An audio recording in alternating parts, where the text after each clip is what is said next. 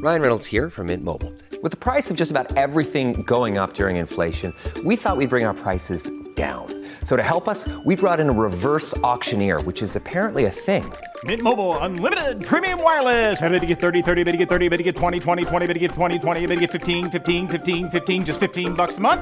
So, Give it a try at mintmobile.com slash switch. $45 upfront for three months plus taxes and fees. Promo rate for new customers for limited time. Unlimited more than 40 gigabytes per month. Slows. Full terms at mintmobile.com. When you need mealtime inspiration, it's worth shopping Kroger, where you'll find over 30,000 mouthwatering choices that excite your inner foodie. And no matter what tasty choice you make, you'll enjoy our everyday low prices, plus extra ways to save, like digital coupons worth over $600 each week. You can also save up to $1 off per gallon at the pump with fuel points. More savings and more inspiring flavors make shopping Kroger worth it every time. Kroger, fresh for everyone. Fuel restrictions apply. You're listening to the Science Focus podcast from the BBC Science Focus magazine team. We're the UK's best selling science and technology monthly, available in print and in several digital formats throughout the world. Find out more at sciencefocus.com or look out for us in your app store. Hello and welcome to the Science Focus podcast. I'm Jason Goodyer, commissioning editor at BBC Science Focus magazine. In this week's episode, I'm talking to Hugo Zeberg, a geneticist working at the Karolinska Institute in Stockholm. He's just published a paper that suggests those of us with a certain set of genes inherited from Neanderthals may suffer from more severe effects of COVID 19 if we catch it. So thanks for the time for taking the time to talk to us, Hugo. Oh, I'm glad to be here. Thank you. That's great. So, first off, I guess the, the first question I would ask is how much of the human genome actually does, has been inherited from Neanderthals? So, everyone with roots outside Africa carry roughly 2% of Neanderthal DNA.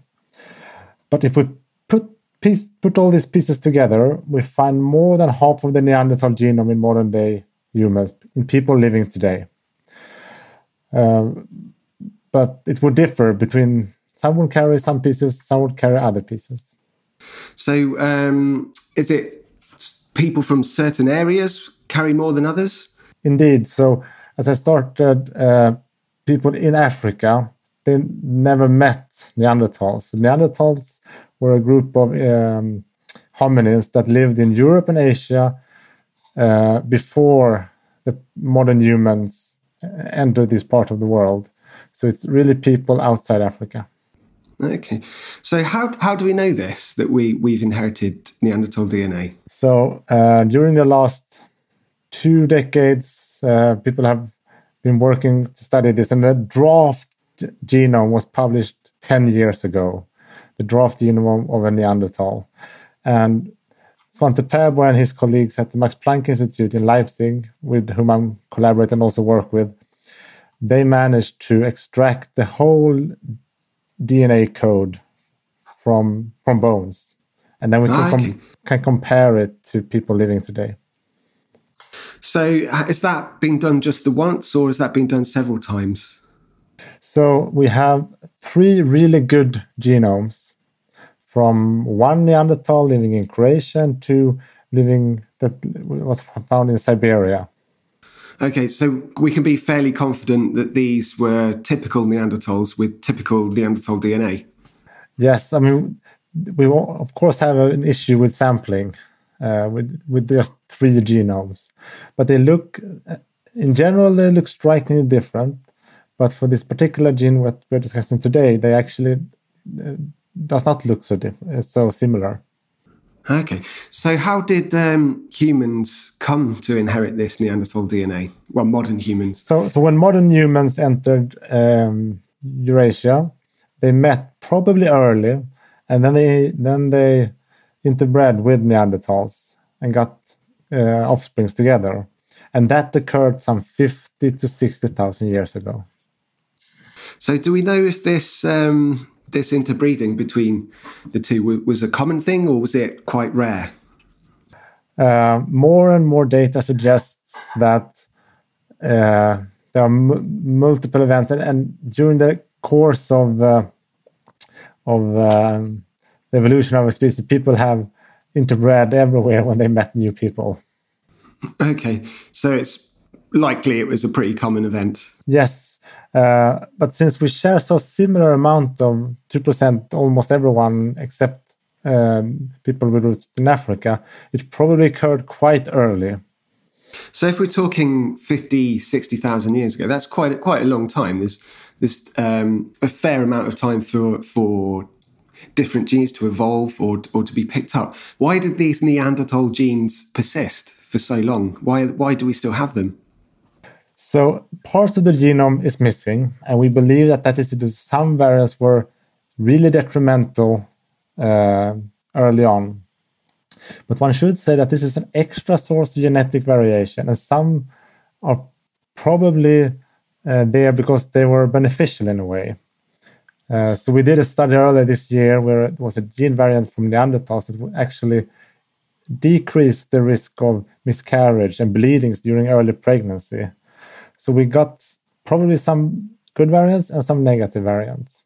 Right. So this isn't the first time that um, specific functions of inherited Neanderthal genes have been identified. No, no. There, there's a, a, handful or a little bit more of, of associations that are kind of very well studied, and there are more that we believe we will find. Let's um, talk a bit more about your specific study now. So, um, how, how, exactly did you go about finding uh, this fact?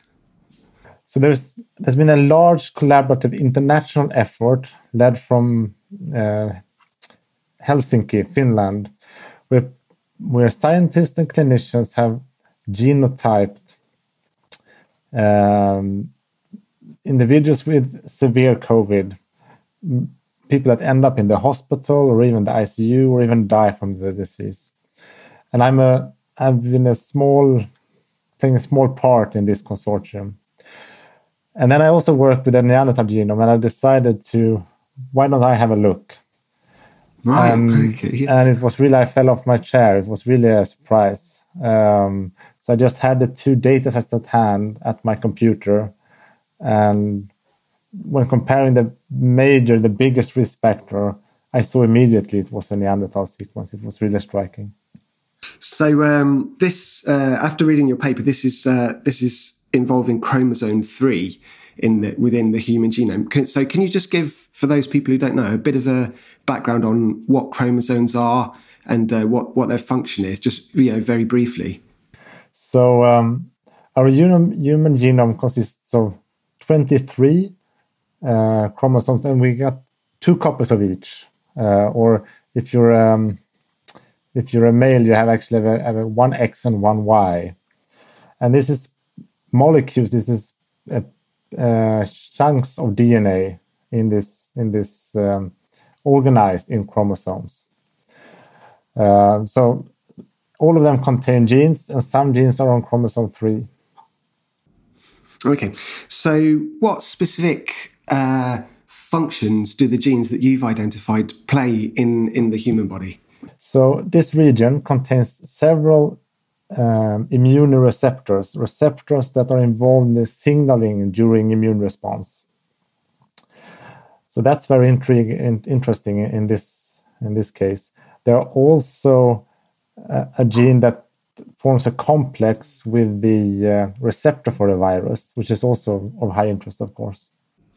Okay, so you mentioned that the risk is bigger in carriers of these um, genes. So, how how big actually is the effect? So initially, we saw that it was about sixty percent increase per copy. You can, as I said, you can one chromosome from your mother and one from your father.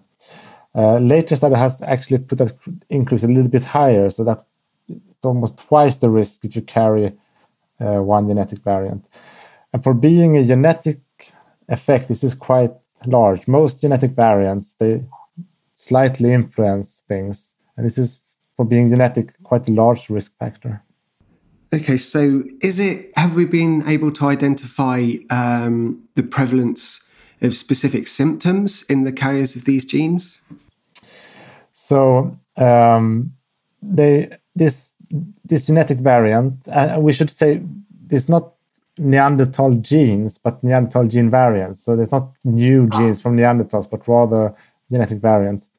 And we see that carrying these genetic variants is much more common in people that end up in hospital and end up at the ICU. So those that have a bad progression of, of COVID 19. One study also studied and saw that it was an increase in, in need of mechanical ventilation.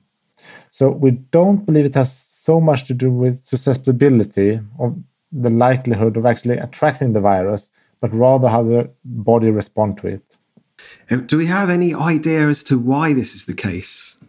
Uh, so uh, it might be these immunoreceptors, and we know that people that get very sick in COVID 19, they seem to have, perhaps people have heard about this cytokine storm, some overreaction of the immune system.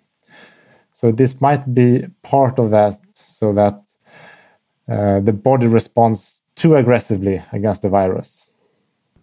So, are there any sort of precedents to this sort of um, thing where genes such as these um, have been studied in immune responses to other diseases that might be able to steer us in, in a certain direction with this research in the future?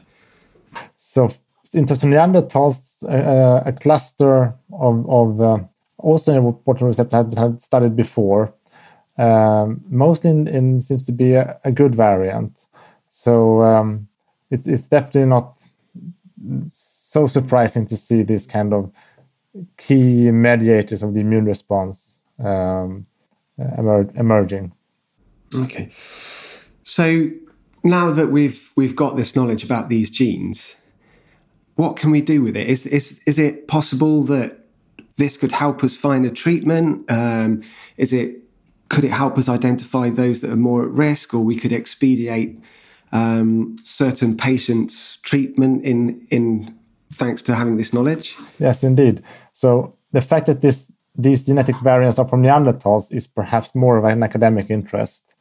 But of course, identifying the genes uh, is important for understanding the disease. And as you point out, it it could be it could be we and many others are trying to understand these genetic variants and to see which one of the genes in, the, in this region is important.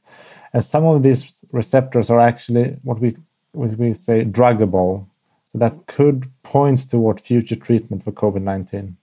And also, as, as echoing what you said, uh, risk stratification to identify people at risk might also be very important in, in, uh, in, in dealing with this disease.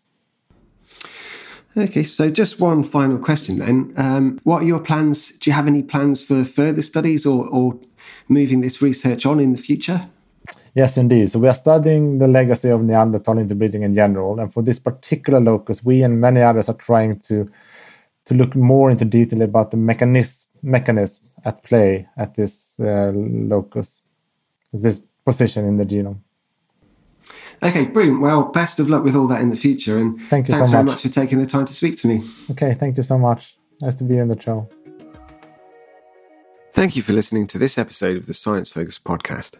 That was geneticist Hugo Zeberg talking about his research on the carriers of Neanderthal DNA suffering from more severe effects of COVID 19. For more on the coronavirus and all other things science, check out the latest at sciencefocus.com. Thank you for listening to the Science Focus podcast from the BBC Science Focus magazine team. We're the UK's best selling science and technology monthly, available in print and in several digital formats throughout the world. Find out more at sciencefocus.com or look out for us in your App Store.